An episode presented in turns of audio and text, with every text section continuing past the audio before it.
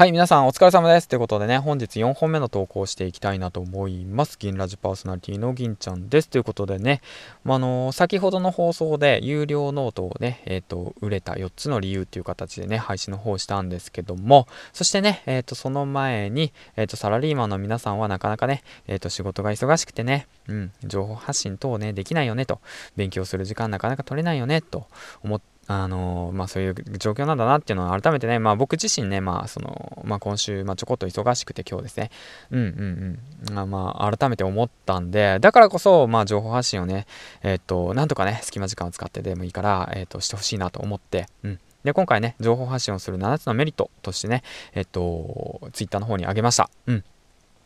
はい。ということでね、読み上げていきたいなと思います。情報発信をする7つのメリット。えっ、ー、と、1つ目、フィードバックを得られる。2つ目、文章、トークが上達する。3つ目、情報と人が集まる。4つ目、自分の仕事になる。5つ目、自己成長ができる。6つ目、環境が変わる。えっ、ー、と、7つ目、楽しい。ということで、情報発信をすると、情報と人が集まり、えっ、ー、と、自己成長ができる。その結果、環境が変わり、仕事になり、楽しくなる。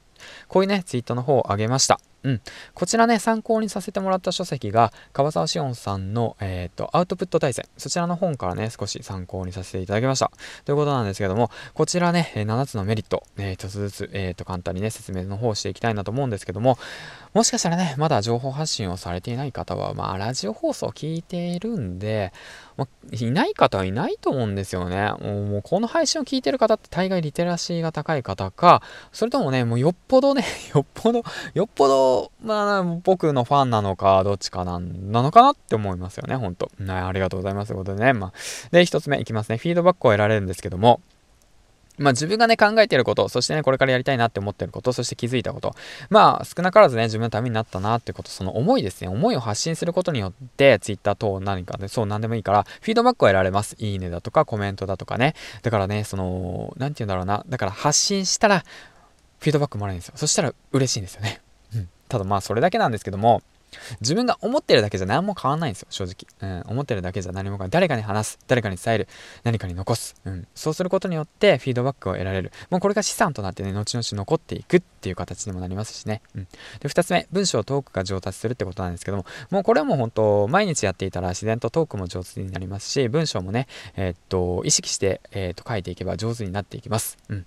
まあ僕、文章がね、まだまだ苦手なんですけど、まあそちらの方はね、コツコツと、えー、っと、成長していけたらいいかなと思います思ってますし、今、現時点でね、Kindle 本書いているので まあ今日はね、やっと、やっと、もうすぐ、もうすぐ、えっと、9000文字か、いきますね。もうとりあえず書きましたね。うん、後からも修正修正して、まあ、9000文字がね、もしかしたらね あの、一言になるかもしれないですね。うん。とりあえずやれって言っていいかもしれないですね。うん。で、3つ目、情報と人が集まる。もうこれもね、えー、っと、発信を続けていったら、自然とね、情報と人が集まります。自分と同じ価値観、ね、自分に興味を持ってくれる人、あ、すごいな、この人面白そうだなって思って思ってくれる人、人が集まってきます。情報もね、自分がアンテナ張っていると、自然とね、そちらの情報の方に、えー、っと、自然とね、えー、っと、目線がいきます。意識もいきます。そうすることによって、えっと、情報と人が勝手に集まってきます。そういう環境になっていきますね。うん。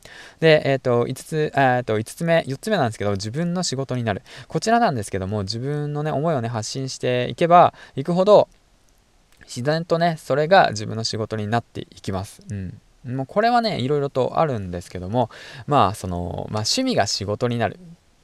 っていうわけじゃないんですけども、まあ、コツコツを,、えー、と継続してやっていけばあの仕事になるね可能性が高くなります。で現時点で、まあ、僕もね、えー、といろいろと自分の商品を作成したりだとかコンサルしたりだとかそれもね全部発信活動を始めてからできるようになりました、うん。で、え、ー、と、5つ目自己、成長ができる。こちらもなんですけども、まあ、自然とね、自己成長できます。環境が変わる。次になるね、環境が変わるになるんですけども、まあ、自己成長ですよね。もうその自然とね、人とね、環境が集まって、情報が集まっていって、で、文章、トークが上達する。で、フィードバックを得られて、それをね、その、回していくと、もう自然と自己成長できます。もうそのループになっていきますよね。うん。で、えっ、ー、と、そうしたら、まあ、環境が変わっていく。うんうん、6, つも6つ目の環境が変わっていくって形になって最後にそれが楽しく感じるっていうわけなんですよね。うん、まあそんな感じで話していったわけなんですけどまあそういったねその情報発信をする上で本当にまあいいところメリットしかないなって今のところは思ってます。うん、よほどねその人の迷惑になることだとか 人の嫌がることをねしたければそのことする人ね音声発信してる人の中で聞いたことがそんなない、うん、だからこそまあね情報発信をねまあ今してると思うんですけどしてない方はね是非ともしてほしいなと思います。